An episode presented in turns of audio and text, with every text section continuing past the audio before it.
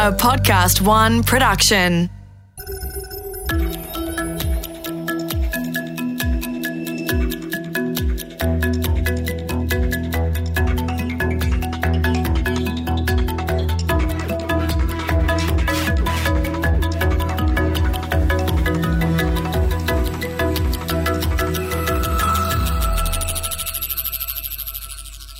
It's the 15th of July, 2016. About a week earlier, a tiny company named Niantic dropped the most popular mobile game of all time, Pokemon Go. Australia got Pokemon Go about 48 hours ahead of the rest of the world, and I remember the weekend it was released because I was walking through the city. I saw groups of young folks everywhere, smartphones held out in front of them. They were chatting amongst themselves, they were hunting for Pokemon, they were exploring the city and playing the game. Now, one of the clever features built into the game allowed players to pay a buck to lay a lure for a Pokemon. Now, that would only last a few hours, but in that period of time, a player had much greater chances of capturing a rare Pokemon. And not only that player, any other player in the vicinity could see the lure and lie in wait to capture a Pokemon. So when someone dropped a lure, other players were bound to show up. Now, that's what happened in the Sydney suburb of Rhodes. One night, a few players visited a small public park in the suburb, dropped a lure, and waited. And a few other players dropped by, waiting for Pokemon, and they messaged a few friends who came by, and messaged a few more friends who came by, and messaged a few more friends, and well, you can see where I'm going with this. But best to hear it in the words of those players. What makes Rhodes the place to be? I think it's just because there's the three sport, uh, the three Pokestops, and everybody just comes down here. Yeah. And the more people, the rarer the Pokemon. So I live in Hornsby personally, so I come all the way here. The crowd of people has also attracted the attention of the media, and law enforcement has also been stepped up, issuing parking fines and directing traffic. The local council have responded by reminding people that while parks are to be enjoyed, they are in a residential area. Despite all this, hundreds of people have still turned up in the hopes of catching a rare Pokemon. What might have been a harmless diversion the first night, and the second, and possibly the third, eventually became a real nuisance. A fortnight later, an article in the Sydney Morning Herald proclaimed At last, Rhodes can finally get some sleep. Disruptions caused by Pokemon Go players swamping the riverside suburb ceased around 7:30 p.m. on Monday, when it became apparent the vital Pokestops had been removed from Peg Paterson Park, which is surrounded by apartments. Hundreds of gamers had been gathering in the park each night since the craze began on July 6 because it had three intersecting Pokestops, allowing gamers to catch large numbers of quality Pokemon. The latest update to the app appears to have removed the three Pokestops. Residents celebrated the end of the chaos, which included traffic jams, rubbish left strewn in the park, driveways being blocked, noise until the early hours of the morning, and children's play equipment being used by adult Pokemon players. Something happened with Pokemon Go, something that had never happened before. The virtual world, which was always over there somewhere, managed to invade the real world with real world consequences and causing real world problems. That pointed toward a future where the real world and the virtual world get so mixed up it's almost impossible to tell where the virtual world ends and the real world begins. On this episode of The Next Billion Seconds, we'll explore the blurring boundary between the fake and the real as we continue our tour of the last days of reality. Go all the way back to 60 years ago to the first generation of jet fighters. These were incredible pieces of machinery and among the most complicated bits of kit ever manufactured.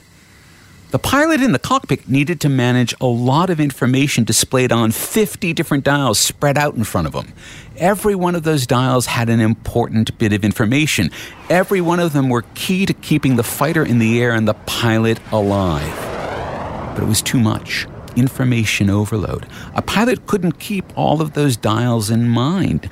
He couldn't do that and be expected to participate in a dogfight with an enemy aircraft. The pilot was either going to kill themselves in the process, distracted by the fight into ignoring something they shouldn't be ignoring, or they'd failed to engage the enemy.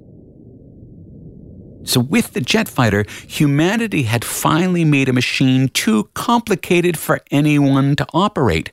That was a problem. And it kicked off a search for a solution, one that took a long time to develop because it had to be built on understandings of human perception, psychology, symbology, and a few things no one had even thought of yet interface and information design. 50 years ago, this December, we saw the first pass at a solution to the problem of machines that were too complex for humans. They nicknamed it the Sword of Damocles because it hung down from the ceiling, dangling right over a person's head with a contraption that you could put over your eyes, sort of like an overgrown pair of binoculars. What you saw through those binoculars was unlike anything anyone had ever seen before. You saw the world around you because these lenses were partially see through, but you also saw images generated by a computer program overlaid on the real world. As you moved around, as you dragged the sword of Damocles around, the images moved correspondingly, as if they were placed in the room and not just floating in front of your eyes. That science experiment, funded by DARPA, the Defense Advanced Research Projects Agency, was the invention not of just a single industry, but of a whole range of industries. This experiment required interactive three dimensional computer graphics, something that was invented for the Sword of Damocles and is now a basic part of every video game console and every smartphone. The experiment also required accurate sensing of where you were looking, orientation of your eyes. That too is a basic part of every smartphone, so your smartphone can tell whether you're looking at the screen in portrait or landscape orientation. The experiment required accurate sensing of position, something that we do now on every smartphone via GPS. Everything in the Sword of Damocles was new, and every element became a multi billion dollar industry in its own right. It's one of the most important pieces of technology ever invented. It's right up there with the steam engine. But it's not well known because at the time it didn't make much public impact.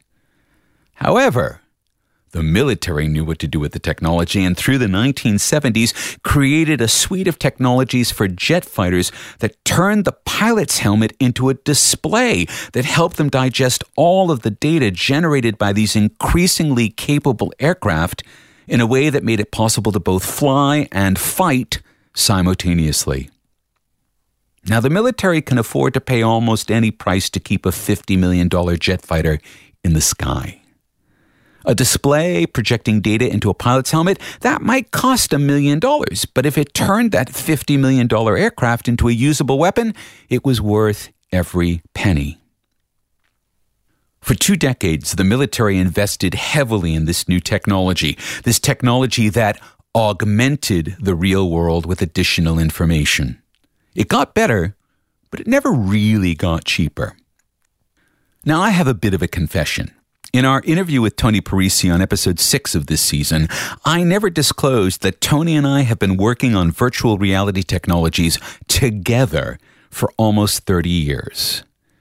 In 1990, I learned about virtual reality, and it's been a big part of my work ever since. In 1990, VR systems cost millions, sometimes tens of millions of dollars.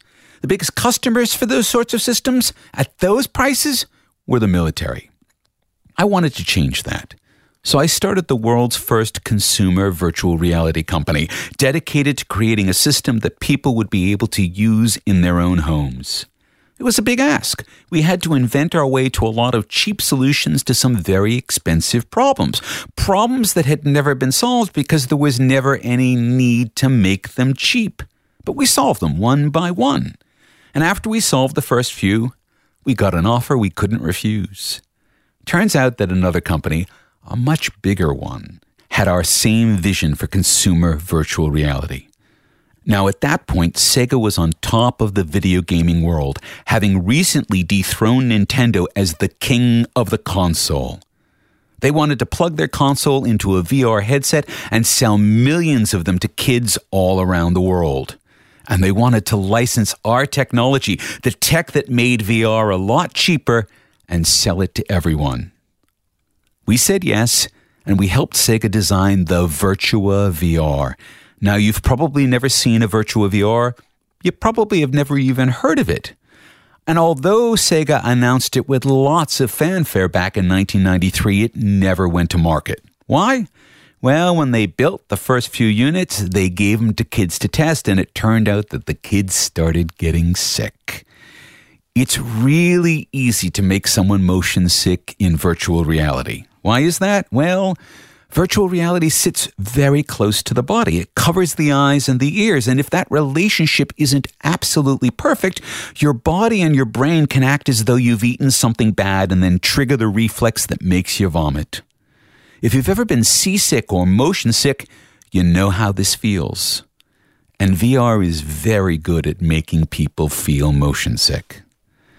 So, despite our best efforts and the energies of a multi billion dollar video gaming giant, we couldn't bring consumer VR to market. Now, at that point, VR died. Well, sort of. Here's what Tony Parisi had to say about it. So you had your consumer startup, and then we came along and worked on 3D for the internet together shortly after that. And, you know, long story short, it was very early. Um, the ideas we can envision based on the kind of technologies that are breakthrough take a long time to implement sometimes. And in the case of VR, that's definitely true. And while it did fall off of the radar and you know fell out of mind share with the mass population. The fact is that a technology like VR never really died. It just went back into hibernation. It had to develop itself for a lot longer. A lot of technology breakthroughs had to happen to make virtual reality the way it is today viable. VR never really died. It just changed form. A year after Sega had their spectacular failure with Virtua VR, Sony announced the PlayStation, and the 3D graphics revolution began. Overnight, technologies that had cost millions of dollars dropped in price a thousandfold, then 10,000 fold, and finally, a hundred thousandfold. So, three things a widescreen iPod with touch controls, a revolutionary mobile phone, and a breakthrough internet communications device. An iPod, a phone, and an internet communicator. An iPod, a phone. Are you getting it? These are not three separate devices. This is one device. iPhone changed everything. Back in Series 1, I talked about how important smartphones had become and how they were about to become the key enablers of augmented reality. Lots of folks first had an experience of augmented reality last year when Pokemon Go became the biggest mobile game in history. Millions of people stared into their smartphones, seeing creatures to capture seamlessly blended into the world around them. That mixing of the real and computer generated, that is augmented reality. And it's coming to every iPhone 6S, iPhone 7, iPhone 8, and iPhone 10 with the release of iOS 11. But the new iPhones, they're specially designed for augmented reality. Point a camera at a table. That table becomes a Minecraft world on the screen of your smartphone. Point it at the sky, reveal a hidden rainbow. Point it at the wall, and it lets you know exactly how far it is from wall to wall, as if you were using a tape measure. It's very early days for augmented reality, but we're going to find more uses for it than anyone can yet imagine. It will allow us to write over the real world, add to it, even take away the bits we don't like. It's going to change the way we see the world over the next billion seconds. Today, augmented reality works through the screen of your smartphone. That's how Pokemon Go works. The smartphone camera takes in the scene, the processor on the smartphone maps the scene, adds in a few elements from the Pokemon Go game, and then projects the augmented scene onto the display of the smartphone. That all works quite well. But it's not as convincing as having that screen placed directly over your eyes where it can seamlessly blend the real world and the virtual world. That's a much harder job, as Tony Parisi noted. being that I'm one of these reluctant futurists, um, I'm okay being wrong 95% of the time. So I don't mind making some guesses here. And I will disclaim right away that I don't track the hardware trends. I'm more of a software and infrastructure person uh, by by trade, by disposition. I don't track these hardware trends. Uh, I can tell you what Unity's partners or some of my friends in the world of XR would have to say about this, uh, and some of the other experts in the field. There's some debate. There's some debate. There's there's some hope that we could get a lightweight pair of fashionable glasses on your face and be able to see that kind of reality within five years. There's others who say that's going to take at least 15 years. We could split the difference and say it's somewhere in the middle. I mean, there are even really debates because some people would think, well, it's all got to fit in your glasses. Or other people would say, well, no, probably what will happen is you'll have some glasses, but there'll still be a box like your phone connected to it with wires or something but it's something you can carry in your pocket. Not you know you're not lugging around a desktop computer. So if you have that portable setup and those glasses you know maybe that these things can happen more quickly that way because then you don't have to figure out how to miniaturize electronics enough to get them into just a pair of glasses. It's really sort of a combination of that hip pocket plus you know the glasses and maybe even stuff in the network that's computing it for you so there's less you know load on the device you're carrying around Companies have been working on these augmented reality spectacles for years, and none have been working harder than a secretive firm known as Magic Leap. Graeme Devine, who heads up gaming at Magic Leap, made a bold prediction for where we'll be in a decade's time. In 10 years, when mixed reality should really be everywhere. People are often, Graeme, that's crazy. But it's not. I mean, the smartphone, the Apple, you know, the iPhone 1 came out 10 years ago, and now we all have one and we can't live without it. So 10 year revolutions are possible. It's a hard problem, but Magic Leap has incredible resources. They have raised more than $2 billion from firms such as Google, Alibaba. Alibaba is the Chinese e commerce giant that throws shade on Amazon, they're so big and Japanese investor SoftBank. They even have money from the Saudi Family Investment Fund. Magic Leap are working hard to create those magic augmented reality spectacles and announced their first product on the 11th of July 2018, the very same day we recorded this show. They're trying to get a leap on their competitors, much bigger companies with a lot more money and a real need to bring augmented reality to every head in the world. After the break, we'll hear from those competitors. Welcome back to the next billion seconds, where we're exploring the past and future of augmented reality. Before the break, I mentioned that augmented reality pioneers Magic Leap have some big, powerful competitors. Let's hear from one of them.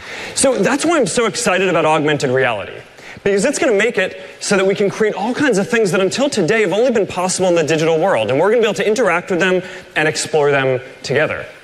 So at last year's F8, we talked about our 10 year roadmap uh, to give everyone in the world the power to share anything they want with anyone. And one of the key long term technologies that we talked about is augmented reality. Now, we all know where we want this to get eventually, right? We, we, want glasses or eventually contact lenses that look and feel normal, but that let us overlay all kinds of information and digital objects on top of the real world. So we can just be sitting here and we want to play chess, snap, here's a, a chessboard, and we can play together. Uh, you want to watch TV? We can put a digital TV on that wall, and instead of being a piece of hardware, it's a $1 app instead of a $500 piece of equipment. So think about how many of the things that we have in our lives actually don't need to be physical. They can be digital. And think about how much better and more affordable and accessible they're going to be when they are. That's Mark Zuckerberg giving a keynote to Facebook's developer conference last year. Zuck makes it absolutely clear that the next billion seconds for Facebook are in augmented reality. I used to think that glasses were going to be the first mainstream augmented reality platform. And that would get them, you know, maybe five or 10 years from now, we'd get the form factor that we all want. But over the last couple of years, we've started to see primitive versions of each of these use cases on our phones and cameras. So for displaying information, uh, we've all seen people take photos and write text on them, or circle things or draw arrows to highlight information. For digital objects, we have games like Pokemon, where uh, you can overlay a digital Pokemon on top of the real world in front of you. And for enhancements, we have things like face filters and style transfers to make our images and videos more fun. Now, a lot of people look at this stuff and it seems so basic, right? And you, you ask, you know, maybe this is just, you know, what kids are into doing these days. But, you know, we look at this and we see something different. We see the beginning of a new platform.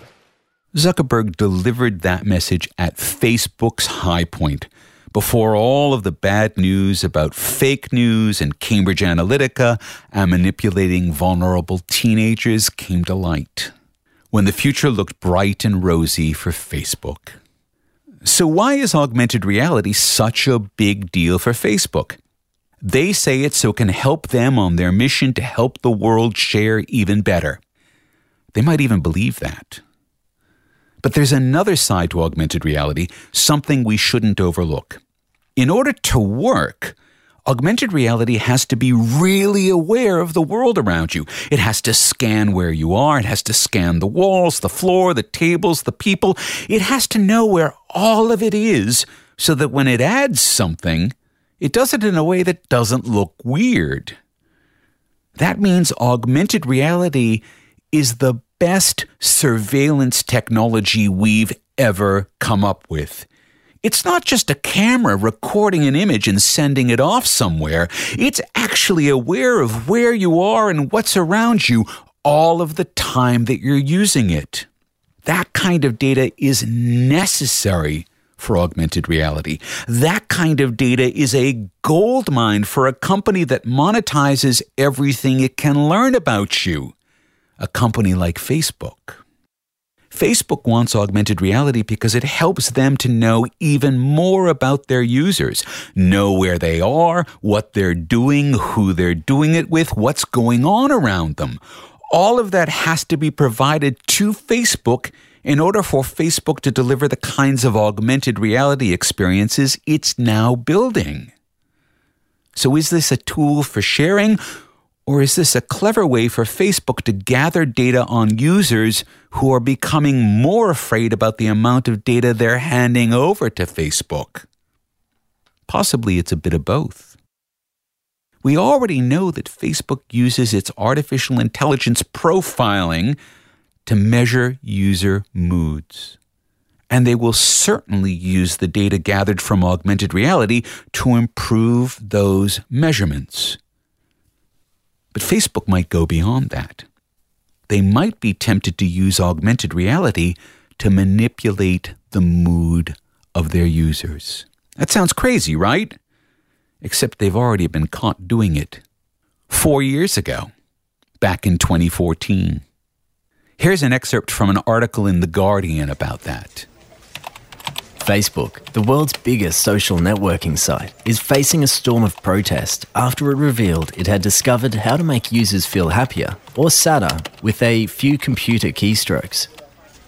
It has published details of a vast experiment in which it manipulated information posted on 689,000 users' homepages and found it could make people feel more positive or negative through a process of emotional contagion. In a study with academics from Cornell and the University of California, Facebook filtered users' news feeds, the flow of comments, videos, pictures, and web links posted by other people in their social network. One test reduced users' exposure to their friends' positive emotional content, resulting in fewer positive posts of their own. Another test reduced exposure to negative emotional content, and the opposite happened. The study concluded emotions expressed by friends via online social networks influence our own moods, constituting, to our own knowledge, the first experimental evidence for massive scale emotional contagion via social networks. Lawyers, internet activists, and politicians said this weekend that the mass experiment in emotional manipulation was scandalous, spooky, and disturbing. Facebook knows how you're feeling. And Facebook knows how to change the way you're feeling just by changing what they pop into your feed. I mean, it makes sense. Feed people happy stories and they'll be happier. Feed them sad stories, they'll be sadder. Not much magic to that. But do we really want Facebook to have that kind of power over us? Facebook apologized after this incident, of course. They always apologize. They apologized after they were caught out peddling data on vulnerable teenagers to Australian advertisers. They apologized after Cambridge Analytica had been exposed for using 55 million Facebook profiles for their voter targeting campaigns. They always apologize and they never really change. They're out there gathering data on users and using that data to manipulate users. Augmented reality kicks that up a notch. Put on a pair of augmented reality spectacles from Facebook and presto, your feed has come to life in the world around you. You'll see just what Facebook wants you to see to keep you engaged and wearing those spectacles just as they've done with the feed on your smartphone. They'll make it irresistible. Facebook is very good at that. And when it becomes irresistible, the real world, well, that will lose some of its savor. It won't be as fun. It won't be as meaningful as the world behind those Facebook spectacles. And people won't want to take them off. Now, that's not some imaginary dystopia. That's what's already happened on 2 billion smartphones. It's just that the screen is about to disappear and become invisible. That screen will become our world. And that's why we're in the last days of reality. There's a really great video that was published back in 2016 that gives us a good look into what this world might be like. It's the story of a young woman going about her day to day work She's a personal shopper for rich people, and she's wearing augmented reality spectacles. Sometimes her world becomes a video game. Sometimes it's a fancy and useful version of Google Maps. Sometimes it's a shopping list. And sometimes it breaks down. At the end of the video, her augmented reality spectacles crash. And finally, you can see the real world as it is a dingy, broken down supermarket. I've been working with the ideas in the last days of reality for over a year. It all began on the first day of May back in 2017 when I appeared on the project to discuss what we just learned about Facebook manipulating teenagers. Mark, thanks very much for joining us tonight. If there's truth to these allegations, is this behaviour ethical? It is not ethical. These people, these kids are basically sharing because they feel like they're in a safe space that they can share. Facebook is taking their emotions, which are honestly giving, and effectively using their emotions against them, using their emotions to wedge them into doing things that they might not want to do. That kicked off six months of research that led to an 8,000 word cover story in Meanjin and a lot of deep thinking about where we're headed over the next billion seconds. I don't see a lot of easy answers here, and I don't pretend to be peddling any easy solutions. I reckon our first job is just to be aware of where we are and what's in play and take it from there. My hope is that this little radio play has helped make all of this a little bit clearer. I know it's helped me. Back when I started writing these episodes, I was having a deep think about social media, about what it had become for me. I quit Facebook many years ago, but I well and truly had an addiction to Twitter. In 11 years, I've tweeted nearly 300,000 times. That's a lot by anyone's count. It started out as an experiment. I wanted to follow as many people as I could to understand what would happen when I had that many folks feeding my awareness.